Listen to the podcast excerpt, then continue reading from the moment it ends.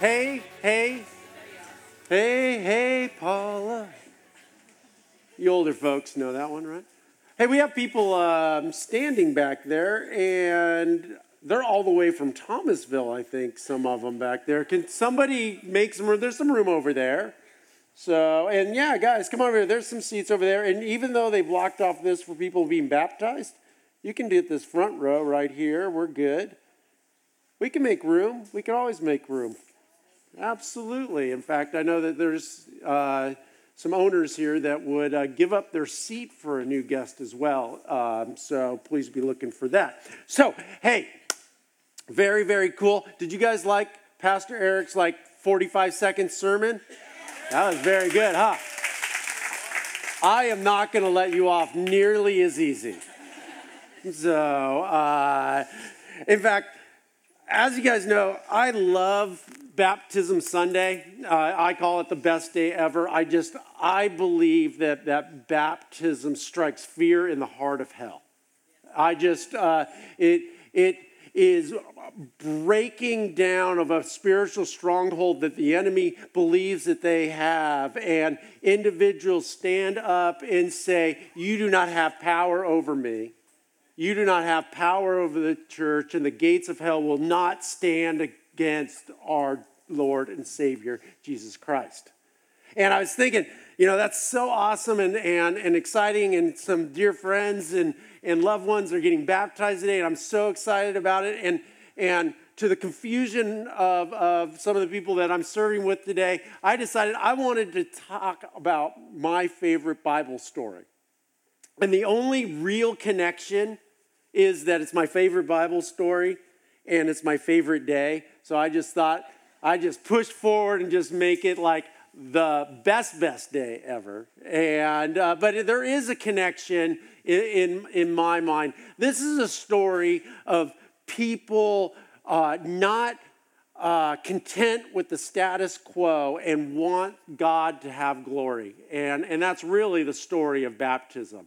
And this story is found in, in really 1 Samuel chapter 13 and 14. And I am going to blow through this. So just put on your seatbelts because I don't want to spend a lot of time because I want we want to have the most time uh, with the people being baptized today. But, but in this story, is absolutely like incredible what's going on. The, the people of Israel had been conquered by their enemies, the Philistines. And the Philistines are being really oppressive, and they had taken all of their weapons away except two swords. King Saul had a ceremonial sword, and his son Jonathan had a sword. Everybody else, all their swords, all their weaponry was taken away, and the Philistines were treating them as slaves and peasants and really oppressing them and mocking the name of God. And through the leadership of Samuel and spiritual leadership and inspiring Saul, uh, uh, uprising happened and all these peasants with their pitchforks, little their pitchforks and their farming equipment and, and, their, and, their, and the two swords and all of the uh, of, of Israel coming up against the massive Philistine army. And it started out good and it, it scared the Philistine army, and Saul picked 3,000 of his strongest men and his most fierce men. And what goes on is, is Saul and, and his lack of visionary leadership and, and some of his own fear, he starts to see his army lose morale. So much so that 2,400 of them, 2,400 of them deserted and went over to the other side because they thought, we will be killed if we stay with this man Saul. So the picture now is you have Saul and 600 people left against the whole Philistine army. Worse yet, a lot of the Israelites had fled into the hills to, uh, to hide during this time because they just didn't want to be killed because they were Israelites. So the nation of Israel is scattered. Things are looking bleak. In fact, when you pick up in chapter 14, you have this picture of King Saul with his 600 men sitting under a pomegranate tree. And one day in verse 3, or verse 1 in chapter 14, one day Jonathan said to his armor bearer, Come on, let's go over to the where the Philistines have their outpost. But Jonathan did not let his father know what he was doing. And then it says that meanwhile, the 600 are sitting under the pomegranate tree. So essentially, like in my mind, in your pastor's mind, what's going on here is Jonathan's sitting there with his armor bearer with half of the weapons of Israel, one sword. And, you know, he's drinking pomegranate juice, he's eating pomegranate berries, he's eating pomegranate hash, he's had pomegranate eggs, and he's like, enough with the pomegranates. I rather die and do something than eat another pomegranate. So he's like, armor bear, let's go. Let's go check this out. Let's, let's, let's go and look at the outpost. Harmless enough, right? Do a little scouting mission, kind of look over there, a little spy, you know, 007, dun, dun, dun. Do, do, do, do, do. So, all right, so pretty cool. So in verse something or other. Three, no one realized that Jonathan had left the Israel, uh, Israelite camp to reach the Philistine uh, outpost. Jonathan had gone in between some cliffs and things like that. And then he says in verse 6, let's go across. Now we're not just scoping things out. He says to his armor bearer, let's go across to the outpost to those pagans, Jonathan said to his armor bearer. And then he says this next awesome line that strikes fear into people who, uh, who aren't like Jonathan's personality. He says this Perhaps the Lord will help us, for nothing can hinder the Lord. He can win a battle whether he has many warriors or only a few. And you can imagine the armor bearer going like, "Whoa, time out here, Jonathan. We just went from doing a little 007 thing and not wanting any more pomegranate juice to looking over at the, and now you're saying, let's go over there? Let, let's attack and, and, and, you know, you have a sword. Guess what I have? You know, a hoe or a rake. I don't have a sword. I don't have any weaponry. I don't have anything. And you and me are going to attack this army that is mocking God. And this is what, the, but this is what the armor bearer actually says. He says this in verse 7 Do what you think is best. I am with you completely, whatever you decide. And then Jonathan told him, All right, then. And then he gives them the plan. Listen to this plan. We will cross over and let them see us. If they say to us, Stay where you are, or we'll kill you, then we will stop and not go up to them. Okay, good plan so far. But if they say, Come on up and fight, then we will go up. That will be the Lord's sign that He will help us defeat them. Are you sure? Because I understand that you have half of Israel's weapons one sword, and I have my rake, which is terrifying. But you want to go and actually see them. We're not even doing the 007 thing anymore. We're not going to be covert, we're going to be overt. And if they say, come up so we can kill you, we'll go up. All right. This is a terrible plan, but okay.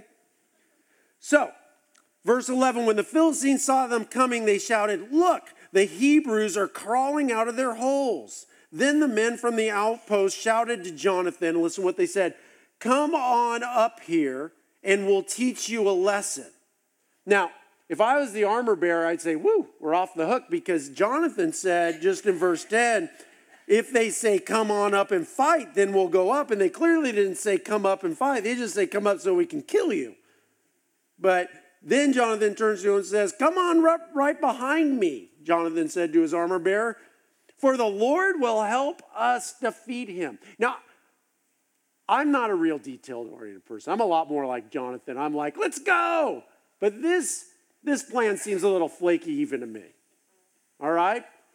But he, he is at a place where the status quo is so unacceptable and the mocking of God is so unacceptable that he rather die than go any farther in the status quo. So they climbed up using both hands and feet, and the Philistines fell before Jonathan, and his armor bearer killed those who came behind them. They killed some 20 men in all, and their bodies were scattered um, over about a half an acre.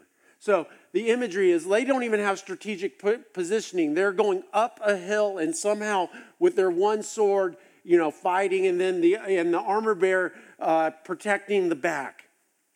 Suddenly, panic broke out between the whole Philistine army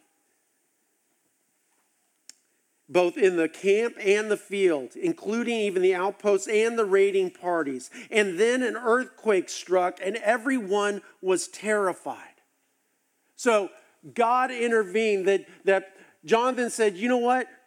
We got to try something, and perhaps God's going to be in this. And, but whatever happens, Either we will succeed because God is with us, or we will fail because we were impatient, but we are going to act. In verse 16, Saul's lookouts looked at all this strange sight, and the vast enemies of uh, the Philistines began to melt away in every direction. And then Saul says, Call a roll and see who is missing. And when they checked, they found out that Jonathan, his armor bearer, was gone. Then Saul shouted out to Ahijah, Bring the ephod here. Now, the ephod was the pre- priestly robes, and whoever was wearing this kind of priestly vest and, and it has these stones on it, everything was, was the reigning priest, kind of the, the spiritual uh, leader who led the prayers and the, and the sacrifices and everything. And this is what uh, Saul has been doing all along is just petitioning and looking for God to give him a clear sign. And they came, but while Saul was talking to the priest, the confusion of the Philistine camp grew louder and louder. And then Saul said something that's very unique in all of Scripture. He says, Never mind, never mind praying and doing the sacrifices and all this. And this is the only actually time in Scripture that this is actually what God wanted. Like, hey, I've answered your prayer, get going. Let's get going. So then Saul and all his men rushed out to the battle and found the Philistines killing each other. There was terrible confusion everywhere, the fog of war. And then check out these new, these next two uh, verses. Even the Hebrews that had previously gone over to the Philistine army, the 2,400 deserters, revolted and joined with Saul, Jonathan, and the rest of the Israelites. Verse 22 Likewise, the men of Israel who were hiding in the hill country of Ephraim joined the chase when they saw the Philistines were running away. So the Lord saved Israel that. And to me, every time I read this story and I think about this story, I learn something new and it enlightens me. And I got to be honest with you, the first time I, I read this, it was for me, it was all about Jonathan because Jonathan resonated with me that that's kind of my personality. That it's like, you know what? I just can't even fathom staying where we are. That that is one thing that I love baptism so much. That you know what? There, there, God is not done. God does not want us cowering. God does not want us to circle the wagons. That that until Jesus Christ comes and takes us home, we are here to proclaim the gospel.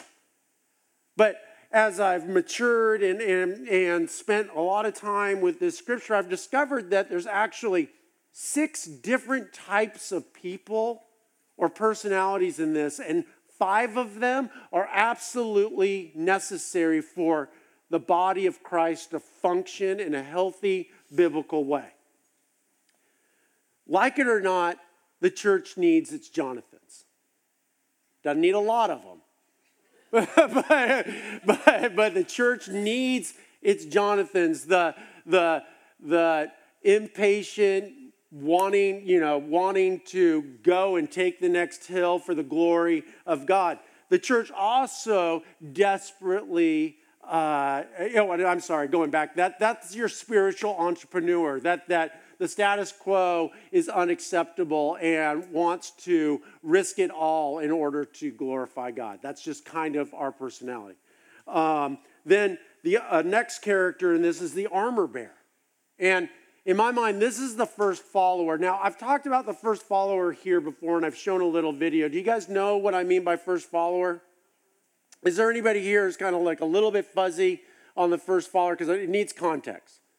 Yeah, we got a few people. Okay, that's cool. Uh, I'm just going to show a real, just a small clip of the clip, about a minute and a half, just to give you context because it's important. And it's actually, uh, when you watch the video, it's almost exactly what happens in the story, too, but in a little different context. So go for it. If you've learned a lot about leadership and making a movement, then let's watch a movement happen start to finish in under three minutes and dissect some lessons. First, of course, a leader needs the guts to stand alone and look ridiculous. But what he's doing is so simple, That's it's almost Jonathan. instructional. This is key. You must be easy to follow. Now, here comes the first follower with a crucial role. He publicly shows everyone else how to follow. Notice how the leader embraces him as an equal. So it's not about the leader anymore, it's about them, plural. The armor bearer. Notice how he's calling to his friends to join in. See, it takes guts to be a first follower. You stand out and you brave ridicule yourself. Being a first follower is an underappreciated form of leadership. The first follower transforms a lone nut into a leader. If the leader is the flint, the first follower is the spark that really makes the fire. Now here comes Saul. Now here's the second follower. This is a turning point. It's proof the first has done well. Now it's not a lone nut and it's not two nuts. Three is a crowd and a crowd is news. A movement must be public. Make sure outsiders see more than just the leader. Everyone needs to see the followers because new followers emulate. Here comes the followers, not 600. leader. Now here come two more people, then three more immediately. Now we've got Now we got the 2400 the and the people point, coming out of the we have a hills. As more people jump in, it's no longer risky. If they were on the fence before, there's no reason not to join in now. They won't stand out, they won't be ridiculed, and they will be part of the in crowd if they hurry. And over the next So what we see is is Jonathan. Yeah, isn't that a cool video? Um, and and I bet you never thought that that's the battle in First Samuel 14, like played out in a minute and a half. So so you have the the leader Jonathan, the dancing nut, the lone the lone nut going, but every bit as important as the first follower, but also every bit as first uh, important as the first follower is the the the the guardian who is who is Saul.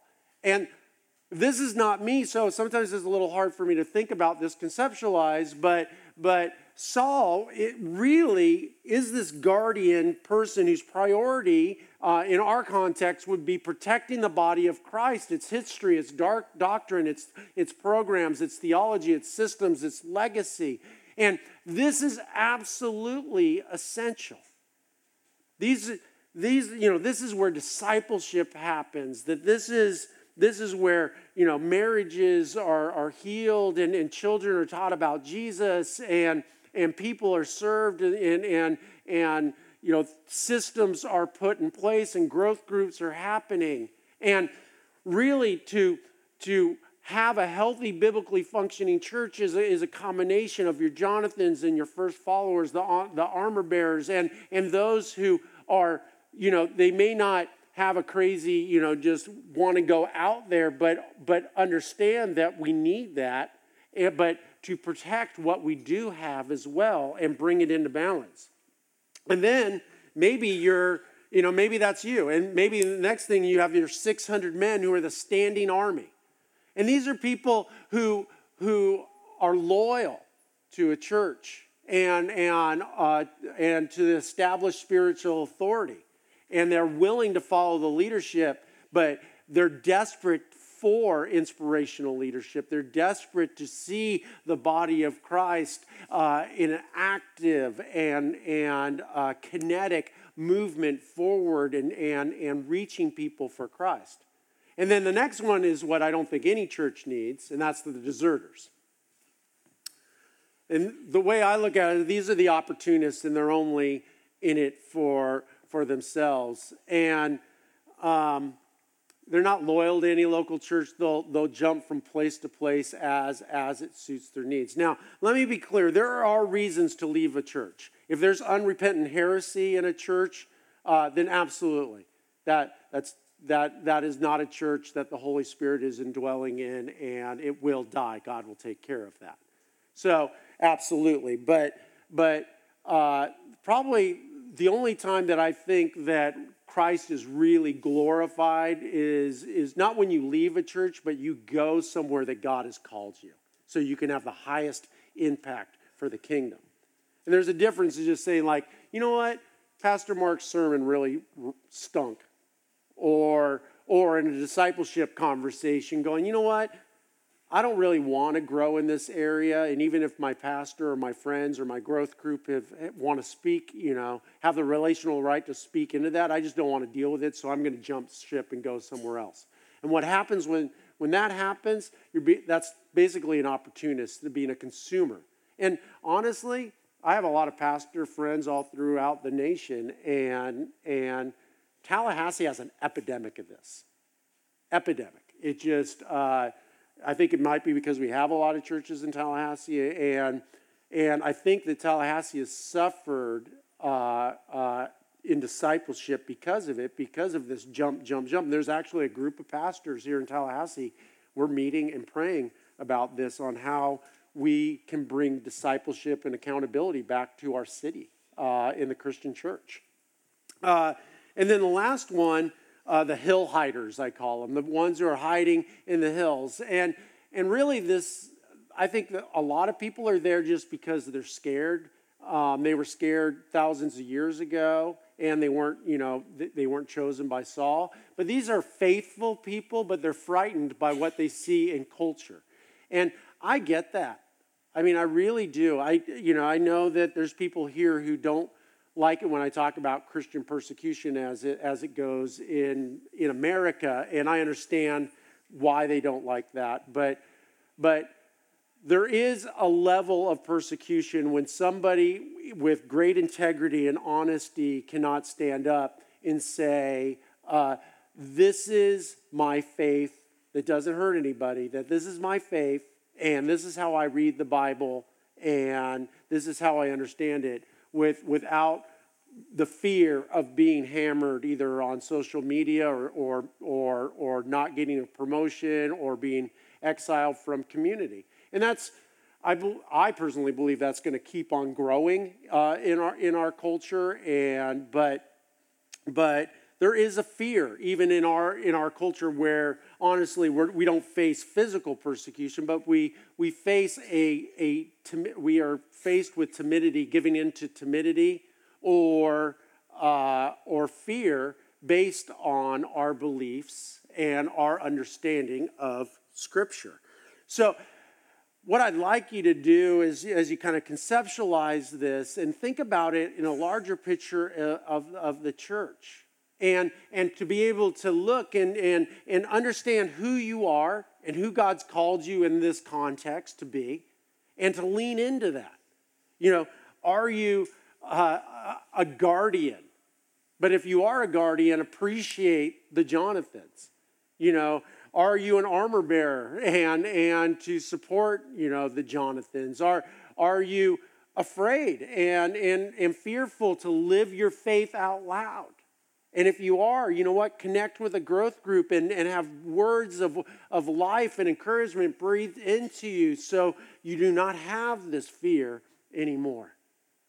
And I just believe that, you know, as this all relates to baptism, that, that the better we get this, the better that, that the armor bearers uh, support the, the Jonathans and the Jonathans recognize the importance of, of the Sauls, the guardians, and the, ar- and the armies, and, and also understanding that those who are timid are not timid because they want to be timid, but they just need more encouragement as we can bind together, that we can continue to move into our city and into our world and make God's glory known, make his love known. And I believe as a result of that, we will get to hear even more wonderful baptism stories that we're going to hear right now.